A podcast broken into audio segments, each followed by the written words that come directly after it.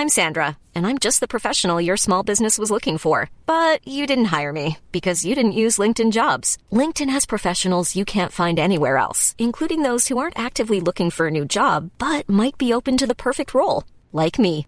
In a given month, over 70% of LinkedIn users don't visit other leading job sites. So if you're not looking on LinkedIn, you'll miss out on great candidates like Sandra. Start hiring professionals like a professional. Post your free job on linkedin.com/people today.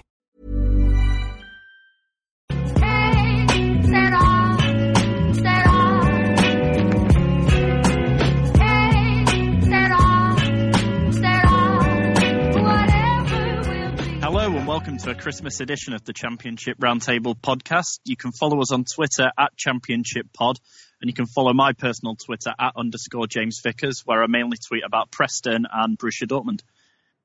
Hi, I'm Russ Goldman. I am the host of Cottage Talk, a podcast all about Fulham Football Club. You can follow me on Twitter at Russ underscore Goldman, and also at the Twitter account for the show, Cottage Talk. Hello, uh, my name is Louis Shackshaft. Uh, you can find me on Twitter. It's just my name at Louis Shackshaft. I do a lot of writing, blogging, um, all about Sheffield Wednesday. I'm pretty big on Sheffield Wednesday statistics also. Uh, you can visit my website, which is louisshackshaft.com. Uh, and I'm pleased to be here for the Christmas special. Yeah, cheers for joining me today, guys. I'm uh, currently sat in my Christmas jumper, which I've realised is got a lot more itchier than last year. So I'll. Um, It needs a I'll wash. That's to- all it is, James. It needs a wash. I, I realise Yeah, no. that's what's happened with mine. I, I think it just, uh, you know, I need a bit of uh, Ariel liquid on there, and then it should be all right. yeah, it's been hung up in the wardrobe for a year, so it, it, probably does. I've pulled it out for the first time today, so I think straight after this, I'm going to get it in the wash, and then it's uh, it's ready for the weekend. Then.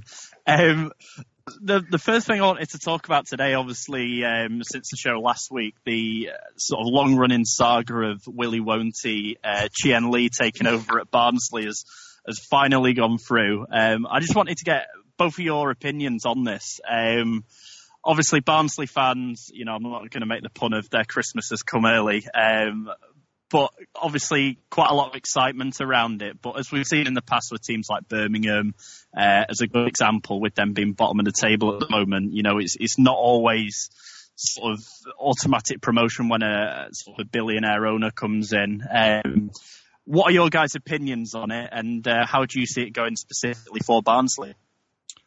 Okay, well, I'll start and I'll say that I actually watched the uh, presser just a short while ago, and uh, it was interesting because uh, in the presser, uh, someone was talking. I, I don't remember the name of the gentleman, but he was just talking about their ownership of Nice and comparing to what they've done at Nice. That they plan on doing something similar with Barnsley, uh, and they talked about January that that they're going to do something in January, but they're going to be basically fiscally responsible. They kept talking about financially that they're not going to go crazy, that they're going to be responsible, but they're going to do things with with the club to basically get as much money into the club. I it sounds like to me with marketing and and uh, and endorsements and all kinds of different things to bring more money into Barnsley. So they're talking a good game. Uh, that's what I got from it. You know, again, they were using Nice as the model that they want to use for Barnsley.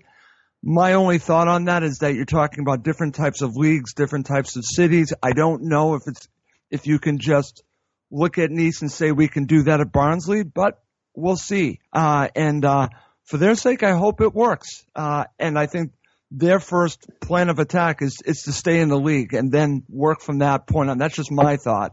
So it, it's all good right now. It, it's it's a stabilizing situation, James and Louis, but they need now. Now that this is done, concentrate on staying in the league. I agree. Yeah, um, I think first and foremost, it's uh, it's staying in this division. They've they obviously can't avoid. You know, they, they need to avoid the drop this year, um, and I think the uh, takeovers come at the right time.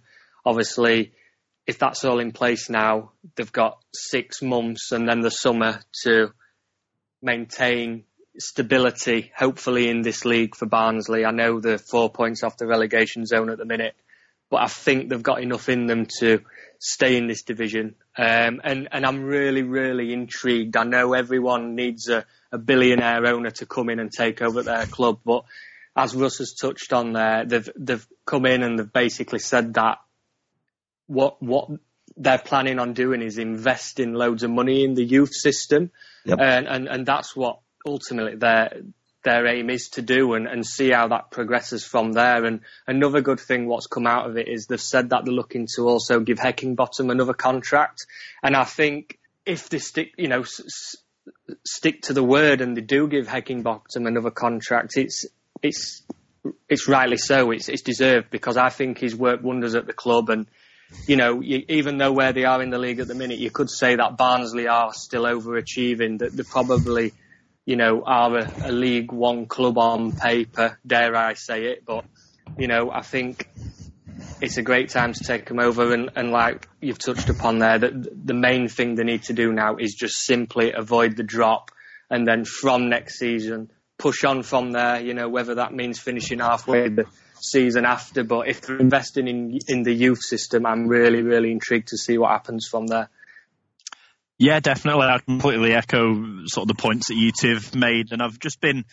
Obviously, we touched on they need to first and foremost get clear of the relegation zone, and then they can start to, you know, think about sort of where the money's going to go and, and things like that. And looking back, just sort of to see when when they last sort of won a game. Really, their last two wins came against Burton and Birmingham, which you know, if they're beating teams around them in and amongst the relegation places, you know that bodes well for them. That you know, obviously they can get out of sort of the the tough spot that they're in at the moment. I, obviously, you never want to go down, but I do think that you know priority for them is to stay in the division. And I, while it wouldn't be a complete disaster to go down to League One, because obviously now they've got the money behind them, it's certainly going to be a bit sort of disappointing for the owner who's come in. So I think January especially is, you know, crucial for them. I think how they recruit over January, if they do, you know, stopping the slide and sticking with the manager and and really sort of not trying to change everything overnight. It's going to be a slow process for them. And, you know, teams like Birmingham, for example, you know, they've had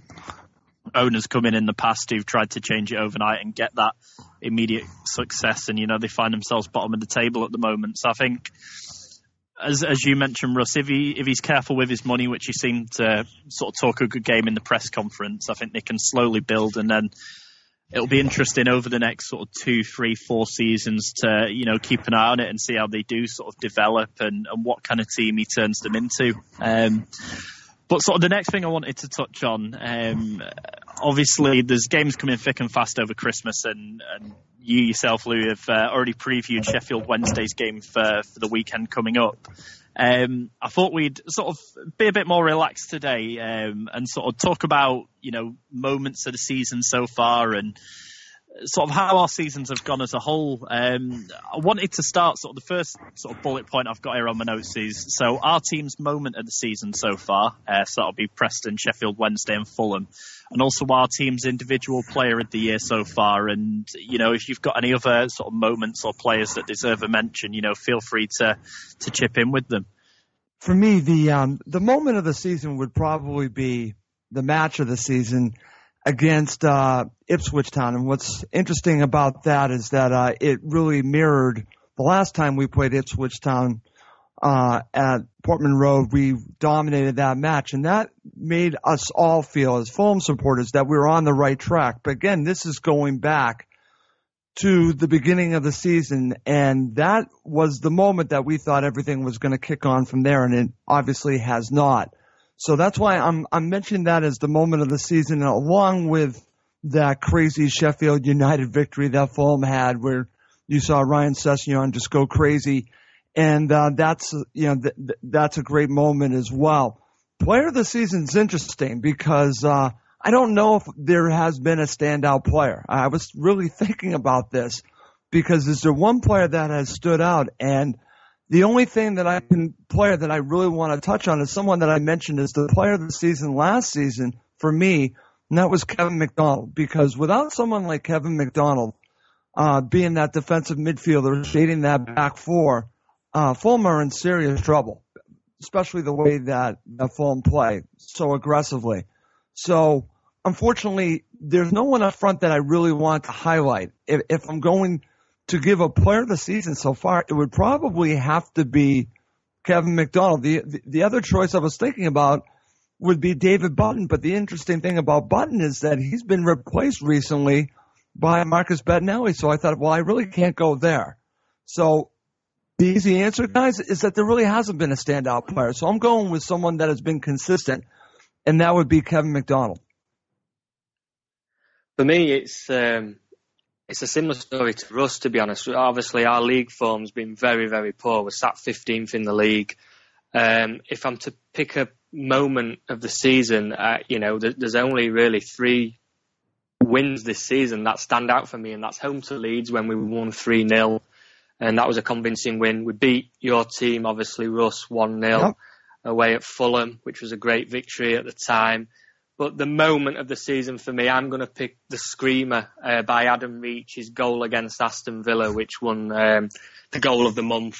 And for me, that was the best away victory this season because we pretty much, for about 45, 50, 60 minutes, dominated that game. And he scored after 12, 13 seconds, and then that set us on our way to obviously that victory away at Villa. And I think most of the Wednesday fans at the time um, probably didn't predict a Wednesday win away at Villa because that was when obviously Villa were flying and, and they're currently fifth in the league. So that for me is probably the moment of the season. Um, it's disappointing really that that is the only particular moment that stands out for me.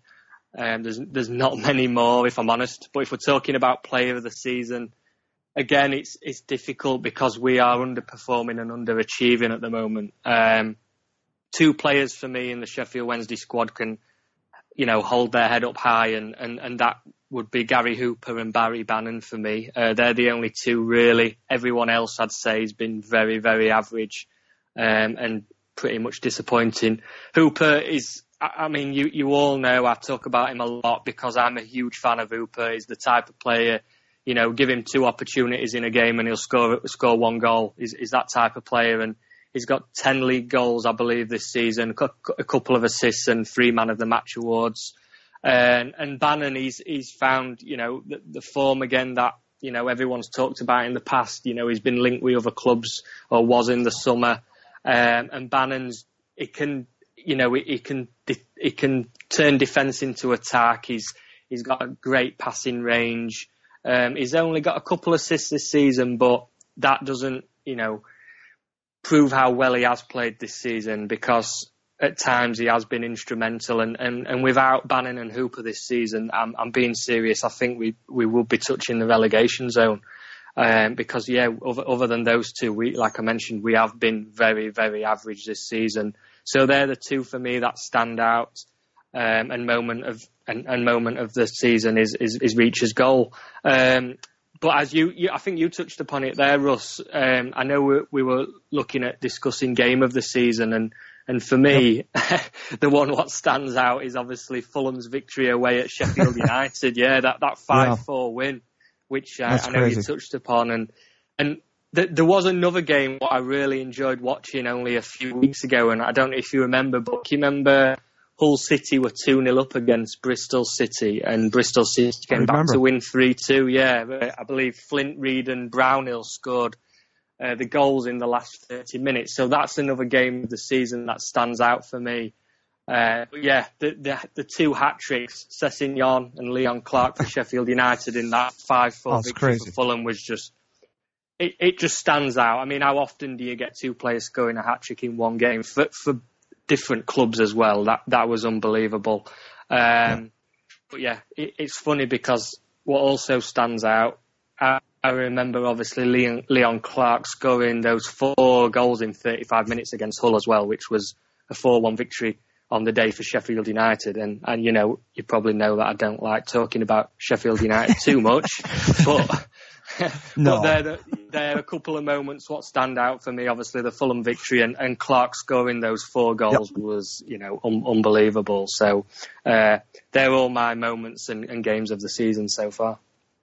Okay, can, yeah. can I just mention one one other yeah, go- game of the season, uh, James? And and it's it's going to be a, I guess you could say maybe a strange one to most people, but I'm going to touch on it because I think it shows how tough this league is and uh, it just recently happened, and it was Wolves and uh, and Sunderland playing to a nil-nil draw. Now you're probably going to say, why would that be a game of the season? It's a game of the season because you're talking about the team that's at, at the top of the league and the team that's near the bottom and the team near the bottom playing with 10 men at one point finds a way to get a point. Wolves, aren't we? Sorry, Russ. And I think you mentioned Yes. Leeds there. It was Wolves. Oh, I'm sorry. I, I thought I thought I said Wolves. it might be me that's being wrong. I'm not. I'm not sure. Jay, Jay, we'll, Okay. we'll leave this debate down to James. Yeah, I'll Okay. have to answer it afterwards. Yeah, when I listen back. I'll sit on the fence for now and uh, and let you two sort of uh, sort of argue it out. Yeah.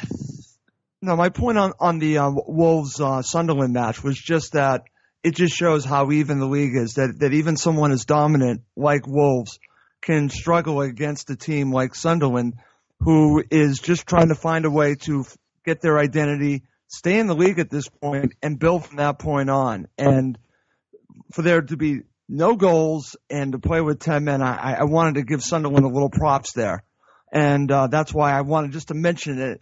It's not a not a sexy game for for match of the year, but I think it just showed how difficult the league is.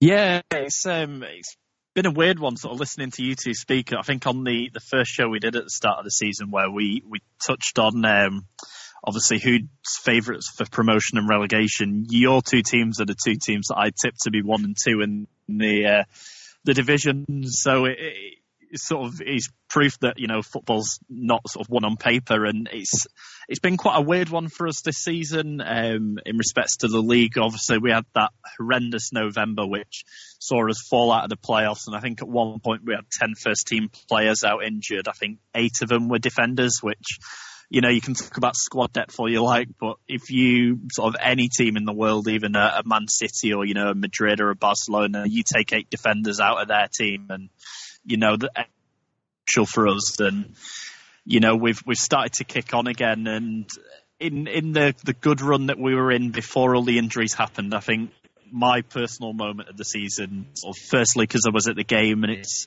it's probably a perfect example of how poor we can be, but also how brilliant we can be is the, the game at Birmingham City earlier this season.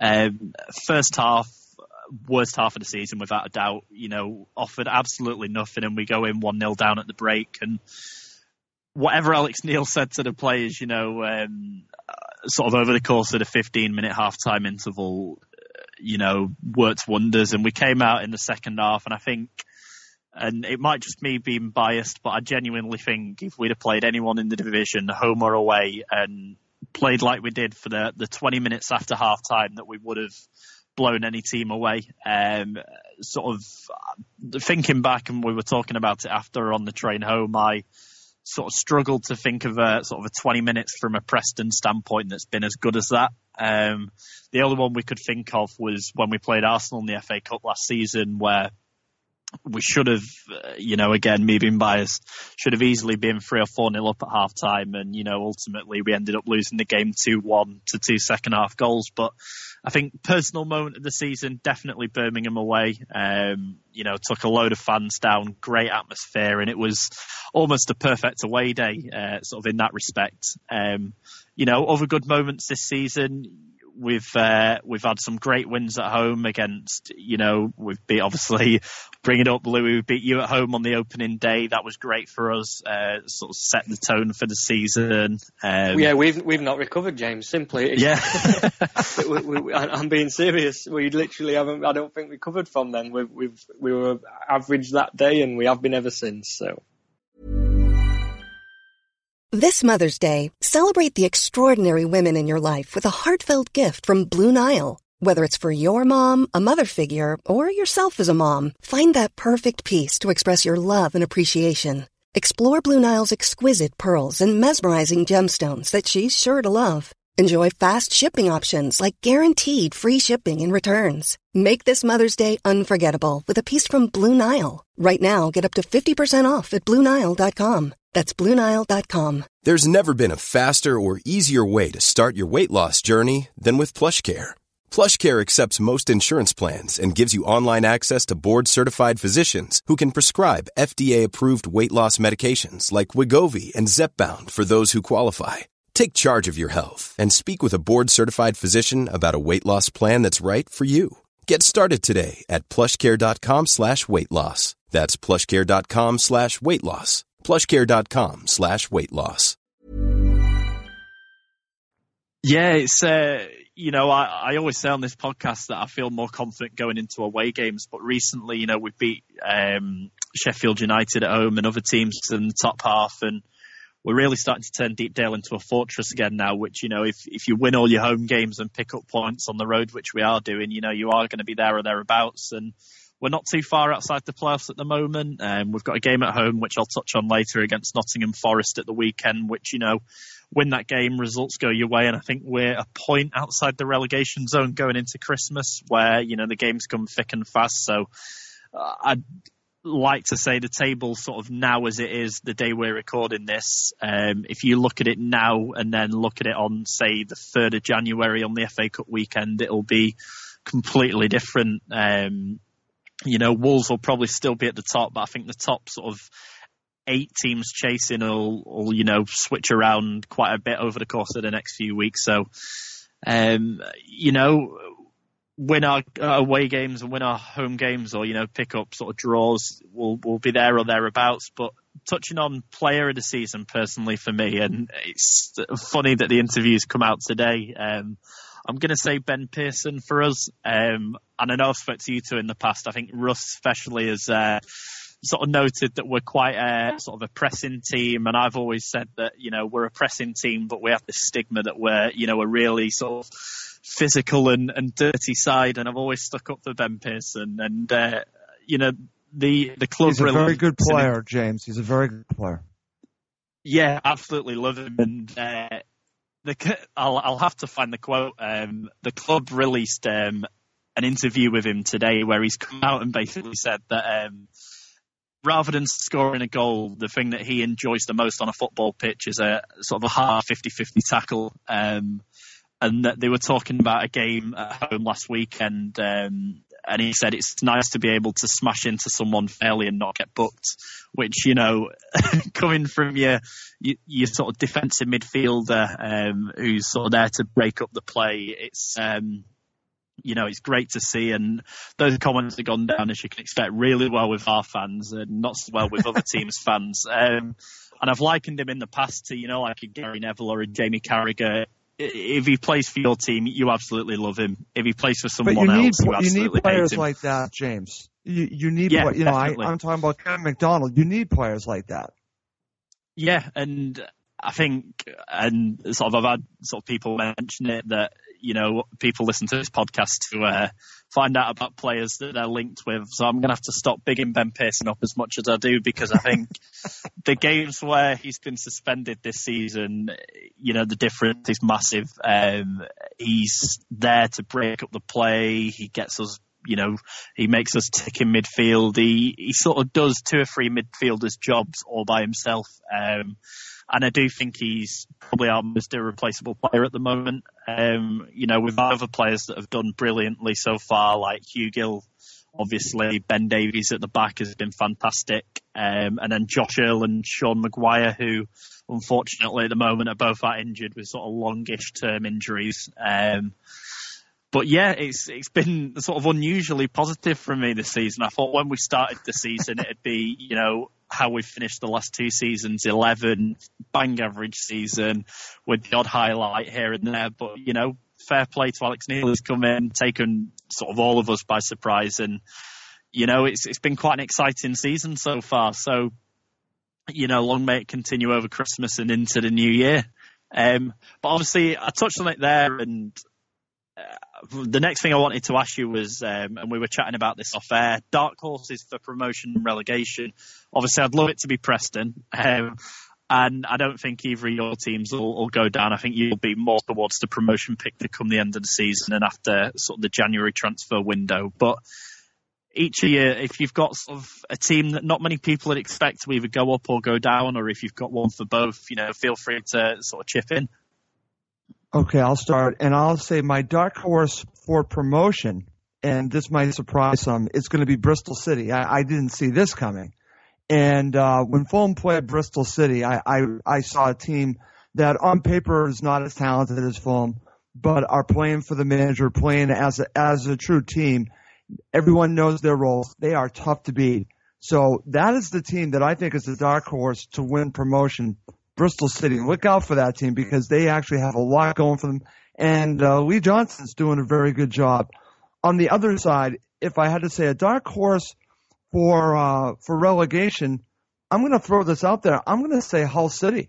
I'm going to, you know, and again, I could be wrong on this um, because they could be turning it around at this point. I, I don't think it's going to be Sunderland. I think it could be Hull City. I'm just going to throw it out there that um, I think they're doing with that uh, that hangover from coming down from the Premier League and that adjustment is difficult. And I think this time around they're struggling. They are the dark horse team that no one is really talking about that could be in danger. Uh, for me, I'll start at the top. Um, I've got a few dark horses, if I'm honest. So I think for automatic promotion, that the biggest dark horse would is I'm going to just stick with Cardiff, and I know that they're second. Um, and I love Bristol City. I'd love to see them go up, but I think you know sometimes, as we know, that the League Cup can be disruptive, and just beat Man United, and then obviously they're going to take on Man City, etc., etc. So I'm I'm going to stick with Cardiff, and I, I believe they'll go up automatically.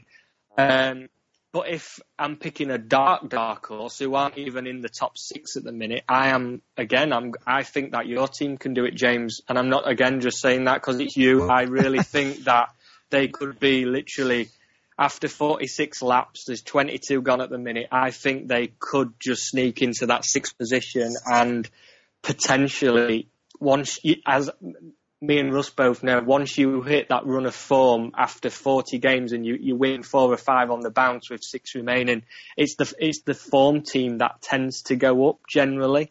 Um, but I'm going to contradict myself a little and say that the team that I think will go up from the playoffs this season is Derby County. I think okay. they're slowly, slowly progressing, getting stronger, starting to play free flowing, attacking football. I mentioned this on a previous pod, and I think that Derby County are the the team to watch out for. They could even get close to the top two. I don't think they'll quite do it, but I think Derby County for me will be the team what um, go get up through the playoffs this season. Um, down at the bottom, I'm going to give a slightly different opinion to what Russ has said, and I think the that there isn't any dark horses for relegation, if I'm honest. I think the three what are at the bottom three now will stay there. So that's Burton, Albion, Bolton and Birmingham.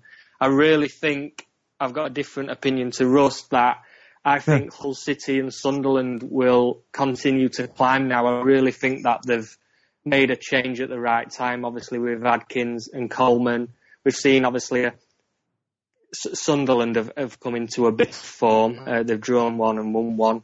Um, Hull are still win one, lose one type. Um, but I think they'll slowly, slowly climb the table. I think Barnsley will just pretty much stay where they are, as will QPR, Millwall, etc. So yeah, I, am just going to say that the three what are at the bottom now, I think I don't see any of them improving, and, and I just think all those three will go down. or all the teams beginning with B. Uh, I'll tell you what, sort of listening to you both talk about Preston, it, it is a bit surreal, but I um, I think definitely if uh, if Preston went up this season, couple that with a um, a World Cup summer as well, I do think that I'd need someone else to uh, host a podcast probably for about the first month of next season while I uh, I got rid of the hangover. Um, but yeah, I mean, obviously we're and it does make me laugh on Twitter when we beat you know teams like we obviously we beat um, Sheffield and uh, Sheffield United, sorry, um, last weekend. And granted, they've only come up from League One last season, and it's been the same when we've beaten other sort of so-called big teams in the division this season. That you get all their fans on Twitter saying, you know, Preston North End, we should be beating teams like that. And I think slowly we're starting to to earn that right, not as a big team, but a team that people should take seriously. And I think over the last couple of seasons where we've mounted not a serious playoff charge, but we've been there or thereabouts. And at the end of the season, we've slowly faded off again. Um, you know, people have overlooked us. So I think this season, definitely, we're going a long way to, you know, sort of breaking that sort of image or perception that people have about us as a mid-table team that's punching above their weight. You know, we've got a great young squad and you know, there's always one team that sort of comes not necessarily out of nowhere, but sort of from about eighth or ninth and puts a run together, like you said, Louis. So you know, why why couldn't it be us this season? Um, I think looking at the table, and I'll probably be completely wrong with this. As I said, I had your two teams to be top two at this stage, and, and to continue that throughout the season. Um, looking at the table, um, it'll be interesting to see how they carry on. Um, Ipswich, you know, they're only two points outside the um, the playoff place at the moment, and you know who would have thought that at the start of the season? Um, Benjamin, who we get on sometimes, and I was chatting to him the other week on Twitter.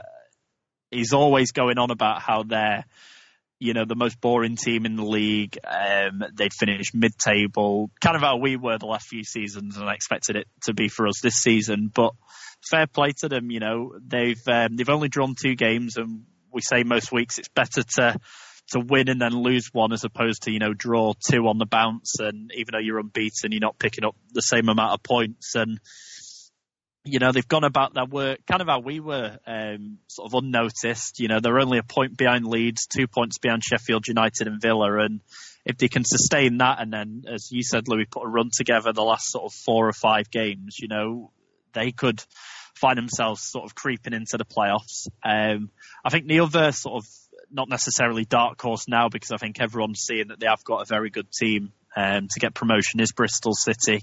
Um, and you know it's easy to say that because they beat Man United last night and they're in the cup semi-final, but I think they'll be sort of there or thereabouts in the playoff. Um, as you mentioned, Louis, it'll be interesting to see how the the distraction of the League Cup is um, yeah, and whether think, they take their um, eyes sort of off I, the I was ball. just going to say, uh, I think Bristol City are probably the best team to watch as well in the league. If I'm honest, when I've watched Bristol City, I, they've they just simply go out, fear nobody, and you know they're just continuing to win games, and they play some really, really good attacking football. And they've only lost three games, I believe, all season. So yeah. I take my hat off to Bristol City. Yeah, they're doing really, really well.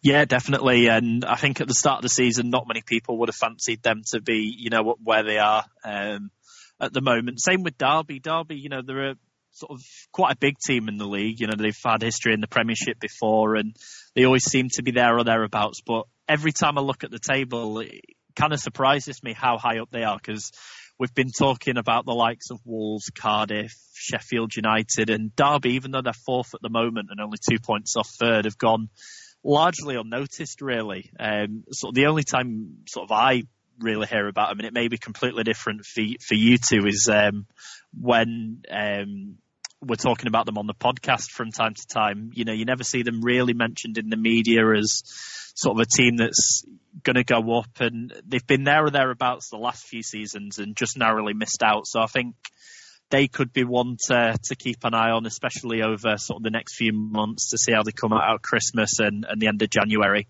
Um, but moving on to the, the bottom, I think similar to you, Louis, I, I think personally the bottom three as they are at the moment will be the bottom three come the end of the season, sort of barring any massive collapses from, you know, any of the teams that are starting to pull away a little bit now. Um, there's sort of a bit of a gap opening up between sort of the teams in 18th upwards and then sort of the five teams at the bottom. Um, I think if you'd have asked at the start of the season, I would have said that you know a surprise to go down would have been Birmingham. I don't think many people thought that they would be as bad as they have been. Um, so in that respect, you could say that they were sort of like an unfancied pick to go down. I think we all sort of agreed at the start of the season that Bolton and Burton would be down there. Um, Burton did fantastically well last year to stay up, but I, you know they just don't have the resources or the the depth of squad to you know sustain sort of in the championship unless they you know do manage to sell a few players for sort of quite a high amount or they get taken over. Um, you know, no, don't take anything away from them. Did absolutely fantastic last season, but it's sort of that old cliche second sin, season syndrome, you know, and they found themselves in the relegation zone. Bolton, you know, coming up last season, they're always going to be sort of there or thereabouts. I think Birmingham are, even though they've been poor, sort of the surprise package really that are that are in the bottom. Um, but I do think that, you know, as I said, barring any collapses or one of those teams putting a, you know, a, a fantastic run together, I think that will be the bottom three come the end of the season.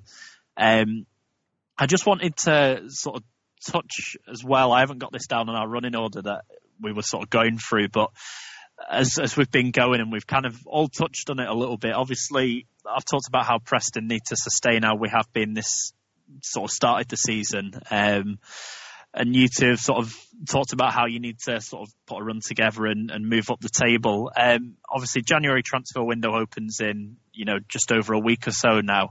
Is there a particular sort of area that you need to sort of highlight in the transfer window to to improve your yes. fortunes? yeah. yes. Or is it or is it a combination of needing players in, but also the players that you've got at the moment not performing? Position for me, position, position, position, and they are striker, left back, and center back. Those are the three positions of need. Uh, left back, like you guys, we were all talking about this off air that uh, I believe the Fulham need a left back so they could move Ryan Sessegnon to midfield, and uh, and I think that's what they're looking for. I truly believe that, but they desperately, and I mean desperately, need someone that could put the ball in the back of the net on a consistent basis. Uh, they have two players that are trying hard in Rui Fonte and Abubakar Kamara. But in this division, you need consistency. You need someone that you can count on. They don't have that right now. So that's what they're missing. And, and, uh, I do think in certain matches they need, uh, a taller physical center back, which they really don't have. So that's why for me, for Fulham, it's those three positions. Uh, for me, it's every player on the field at the minute, isn't it? Really. um, it, no, if, if I'm serious, um, I just I, we, we've got we've got about four centre backs. I really just wish though we could go out and buy, and I keep mentioning it, but I really want a big solid defender in at the club who just kicks the ball into touch at that moment where other defenders make a mistake, if that makes sense. I'd, I keep talking about him, but I would love a player like Aden Flint at Sheffield Wednesday, just someone who's solid, you know, is confident, and like I say, at those key moments, he'll just, even if it means taking a yellow card for the team, he'll just stop an attack at any given moment. And, and that's the type of defender I'd like at the club. Whether we bring a defender in, I'm not sure. Where I think it's more essential at the minute is we need somebody with pace on the right wing. I mean, we've got everyone's probably forgot about George Boyd. We actually signed George Boyd in the summer. Um, he, he's only played a handful of games this season, but he's he's been out, and I expect him to be back in January. But even George George Boyd's not got loads of pace, and and what and Ross Wallace has, you know, he's he's not performing to the best of his ability this season as he has done in the last few years. So it wouldn't surprise me if we if we look at the wings, but if we do, I think it'll be bringing somebody in on loan, just one player. Um, but the other one, like you've talked about, other than players, when it gets to January, will we, will we swap managers? I don't know. I can't see it happening simply because I don't think the chairman's going to sack Carvalhal because obviously his, his contract's up in the summer anyway.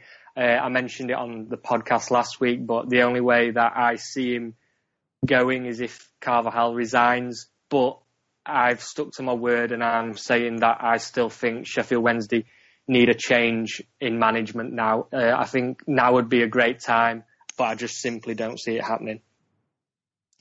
Yeah, I think for sort of Preston in the transfer window, I think um, sort of in terms of personnel on the field at the moment, we're absolutely fine. Um, but as I've said all season, I think we're one or two players short um, we've already signed Louis Moult from Motherwell on a, a pre-contract, who's a striker, um, sort of similar to Hugill, um, but has a bit more of that ability to run in behind. So hopefully we see them play together and we manage to keep Hugill in January. Um, I think that's sort of the big must for us. I know you'd love him at Fulham, um, Russ, but you know, personally, I hope, I hope we keep him and I can see yeah. sort of Moult and Hugill playing up top together. Um, I do think we need another forward. Obviously, Maguire's out injured till about March, and Barkhuizen, Robinson, and Harrop are all sort of wingers, attacking midfielders. So we are quite light as sort of backup for Hugill. We've got Doyle out on loan at Oldham, who looks sort of like he's going to be sold. We sold Stevie May in the, the transfer window in the summer and never replaced him. So hopefully we can get Moult in and play him with Hugill as opposed to be a replacement for Hugill. Um, I think the club have not directly come out and said, but it's been reported that they want another three players in, sort of as well as Moult. Um, I think definitely another centre back is probably priority. Um, we've had trouble there all season, and Clarke and Huntington, who are sort of our first choice, you know, you could throw Ben Davies in there as well because he's been, you know, fantastic this season. Um, sort of after those three, you've got Andy Boyle, who's only played sort of two or three games for us. Looks like he could do with a loan out to maybe a League One club um, to get a bit of experience. He's still a young lad. And then after that's Tom Spurr, who, you know, is more of like a utility defender. He's a, a left back who can also play centre back and right back. So I think another sort of centre back, same as you said, um, Louis, who can, you know, just get the ball, no nonsense, get rid of it. Similar to Huntington, really. Um, sort of a, a, direct replacement for him if, you know, he gets injured. It'd, it'd be high on my shopping list. Um, and then the only other position really that I, I think we need strengthening is sort of a box to box midfielder.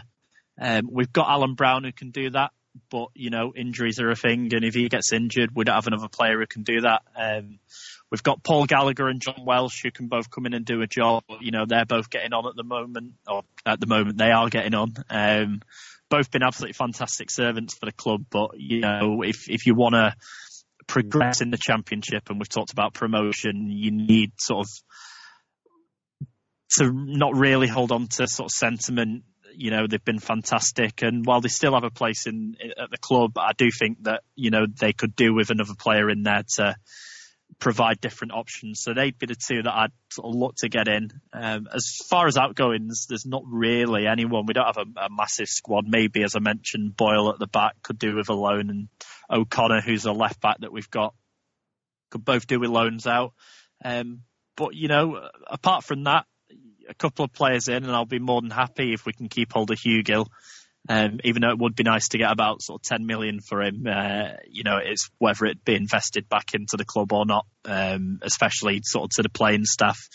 So it'll be interesting to see how it goes over the transfer window. But, you know, we're not a million miles off. One or two additions will sort of definitely help. And as far as sort of aspirations go and wanting to get into the top six, I think keeping hold of Hugill is, is sort of priority number one. So will be interesting to see how it goes. And I'm sure if he's still with us come sort of deadline day, I'll be sitting there watching it quite nervously, um, as I was sort of in the summer. So it'll be uh, certainly an interesting month, and no doubt I'll sort of each week on the podcast have something to say about it. Um, but before we uh, sort of wrap it up and get into sort of little predictions for the sort of the festive period, you brought this up earlier, Russ, um, about away support in the league and, and how it's viewed. Yeah.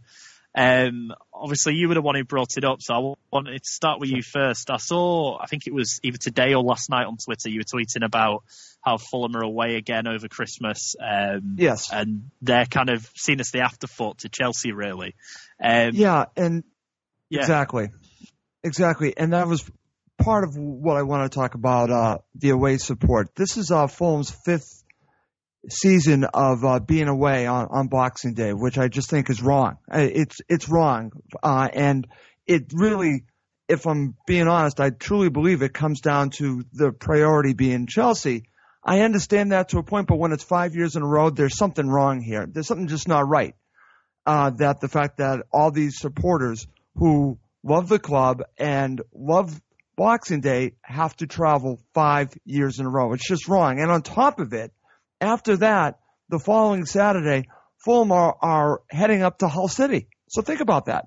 They're going to Cardiff City, and then they're going uh, a few days later to Hull City. I mean, the, again, the league needs to think out these uh, uh, these fixtures a little bit better uh, because that is just way too much of a distance between those two fixtures for Fulham and their supporters to go back and forth like that. But the reason why I wanted to bring up this topic of away support is it, it's something that I see a good amount on Twitter, guys, and I want your thoughts on this. Is that uh, I think some supporters of other teams view away support as a gauge of how much your team actually supports itself, and it's one factor. And uh, Fulham's uh, away support has gotten much better, and I think part of it is is that now we're in the championship. When it was in when uh, Fulham were in the Premier League, the uh, the uh, away form was so bad for so many years. I think it definitely affected how many fans would, would go away. But the thing that gets me, guys, and this is what my whole crux of wanting to talk about this is that I think away support is one factor in supporting a team. Another factor is fans like myself, fans that that go to the, you know that that have season tickets. They're all different factors of of support of a football club. It's not just away, but it seems like there's so much emphasis put on away support. And I understand it to a point. There are some teams like like both of yours that have tremendous away support, and you should be, you know, and again, you, you should get get definite kudos for that. But my club is again, over course of a long period of time. There are many reasons why the support is not at the level of both of your clubs away but it doesn't mean that Fulham does not have uh, a, a very rabid supporter base because they do. It's just it's a global one, and it's not just about going to the away matches. That's kind of where I was going, James, talking about away support. I think it's important, but it's just one part of supporting a team. Well, I'll I'll go next. I, I've I firstly, uh, Russ, I didn't realise that um, this will be the fifth season in a row where Fulham Fulham have travelled away on, on Boxing Day. Um, so I understand your frustrations in that sense.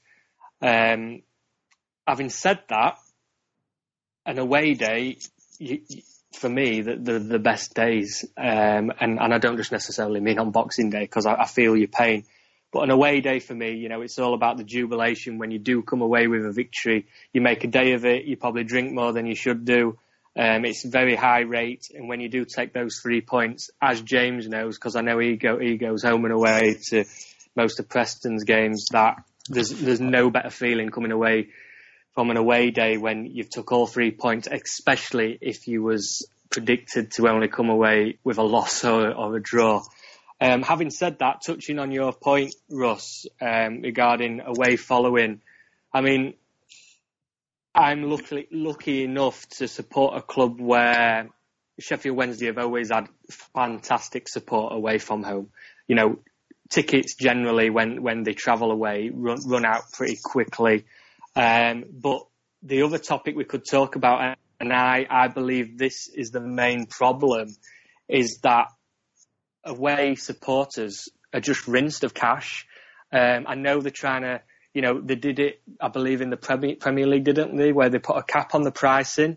And, and Sheffield Wednesday um, and, and teams like that are, I know that we're rinsing fans coming to Hillsborough, 35, 40 pound, 45 pound a game.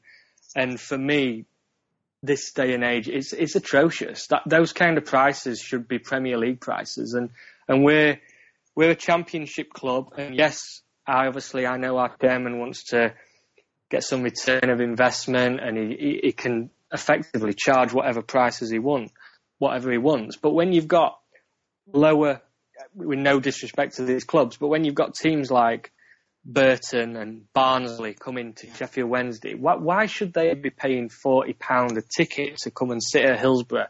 And then they've also got obviously travel included in that, whether it's train yeah. or fuel, and then and then food obviously as well.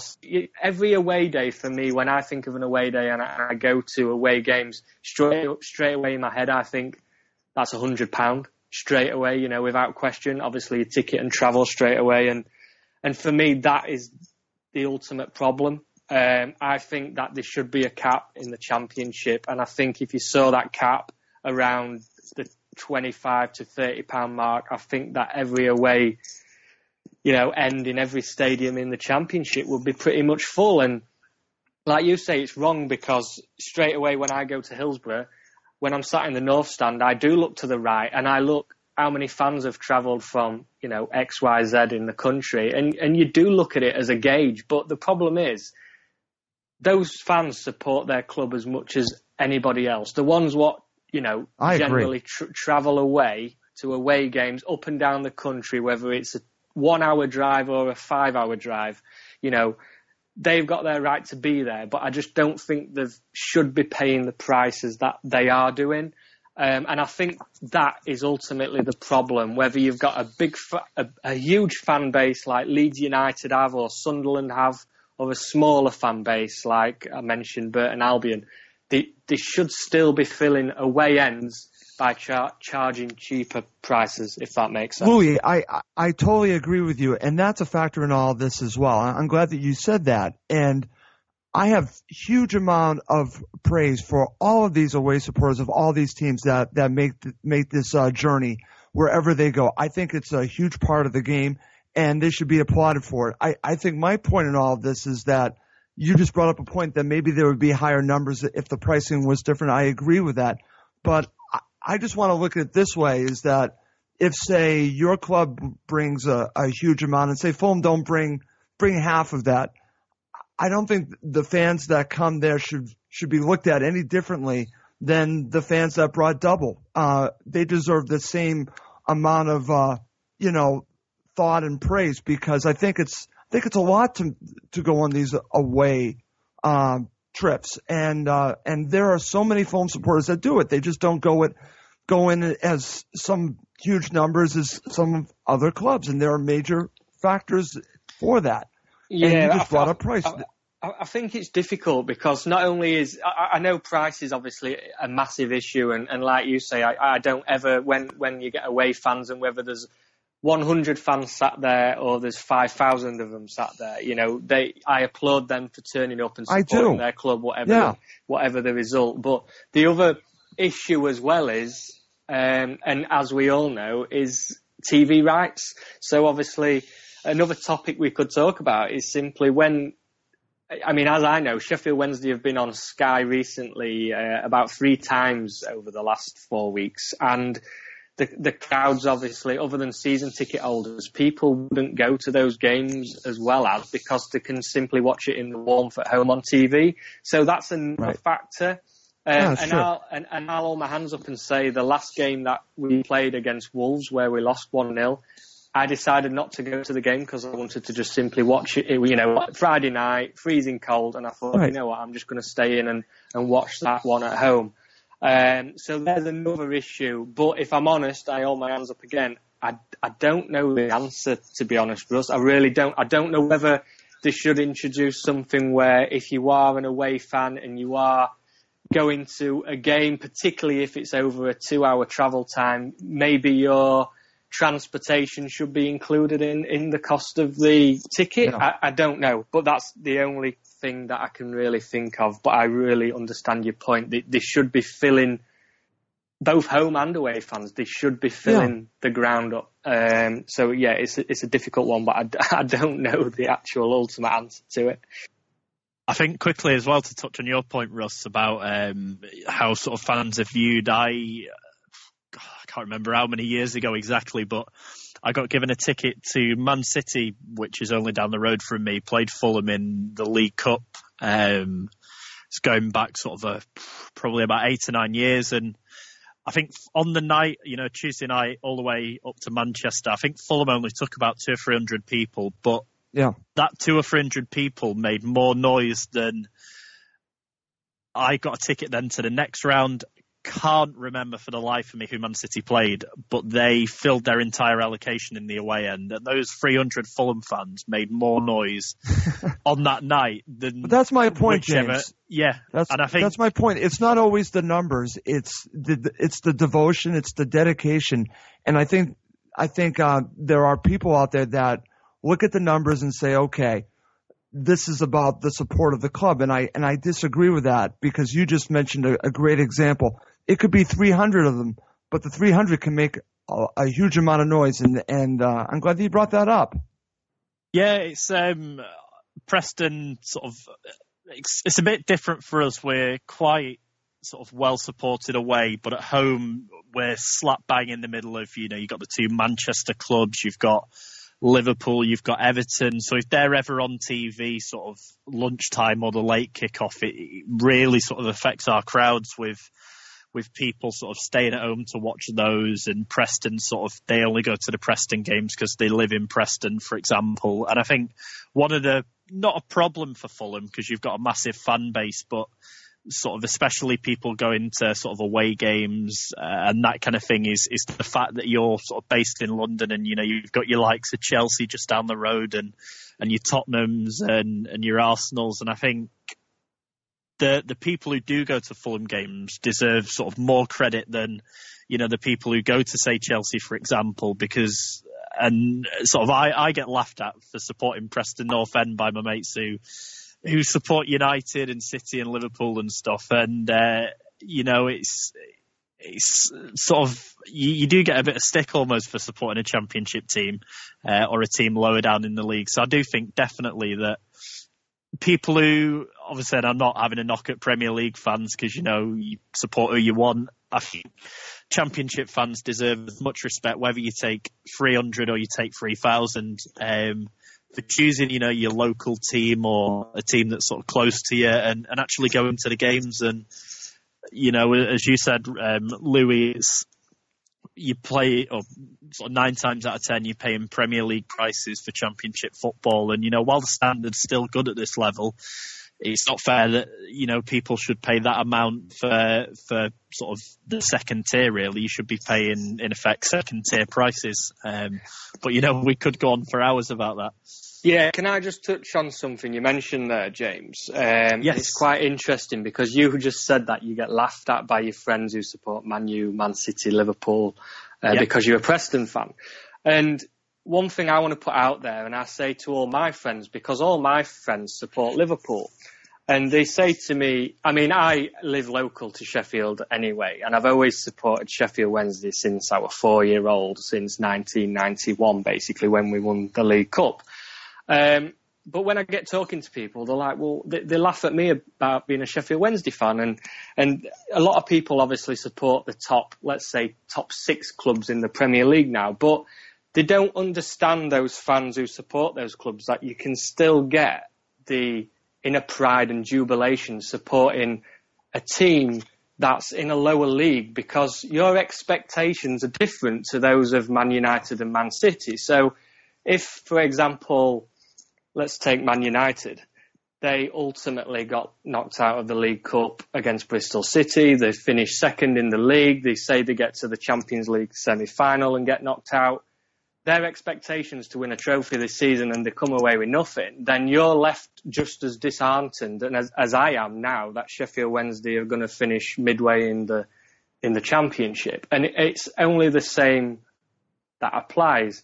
Those teams might be after a a cup, I'm after promotion. So what's the difference in success for me supporting Sheffield Wednesday if they were to get promoted and a fan who supports Man U or Man City winning a league title or a cup? Do you understand what I'm trying to say? It's yeah, all definitely. about expectation. Yeah. So at the minute, you are probably enjoying Preston North End's run being ninth in the league as opposed to a what can we say? A Newcastle well, United fan who's struggling to stay up in the Premier League. Does that make sense? Yeah, that makes complete sense, and it's funny. Like all my family are Man United fans, apart from me, and I think I'm enjoying football more at the moment than they are, in they're second in the Premier League. You know, they've been knocked out. Exactly, and, that's and my point. That's yeah. that's a, yeah, great example to make. Um, the laughing, and it's not I'm not going to make you re- or preview every single game that we've got over the festive period. I just wanted one by one to read out who you've got over the festive period, and we'll revisit this uh, on the FA Cup weekend when obviously we've all had four league games from now.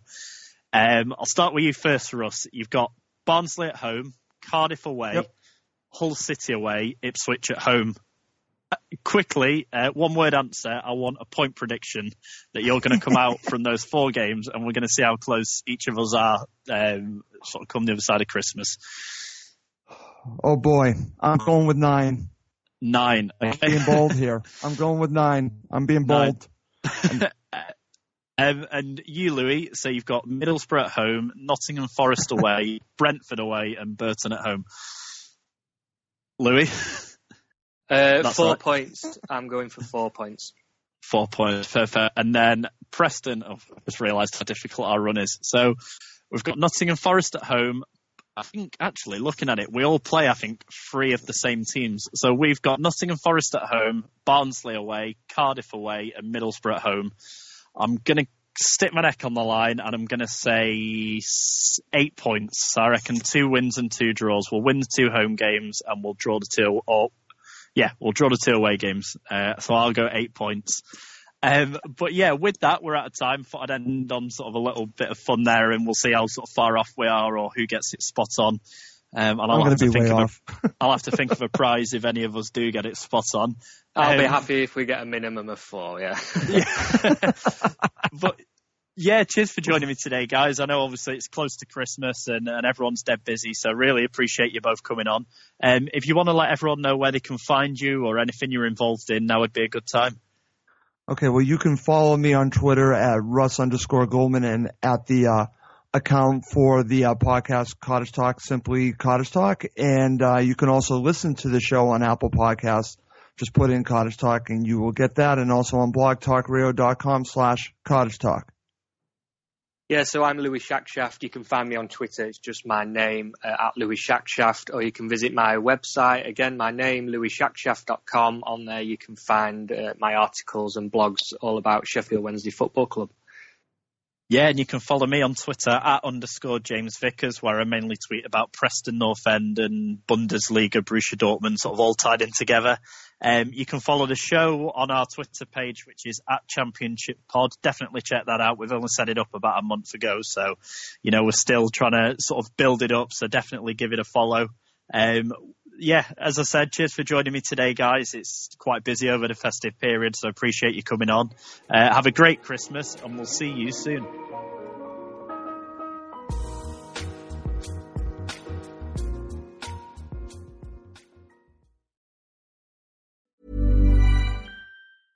This Mother's Day, treat mom to healthy, glowing skin with Osea's limited edition skincare sets. Osea has been making clean, seaweed infused products for nearly 30 years their advanced eye care duo brightens and firms skin around your eyes, while the Golden Glow Body Trio nourishes and smooths skin all over. Go to OSEAMalibu.com and use code MOM for 10% off your first order site wide.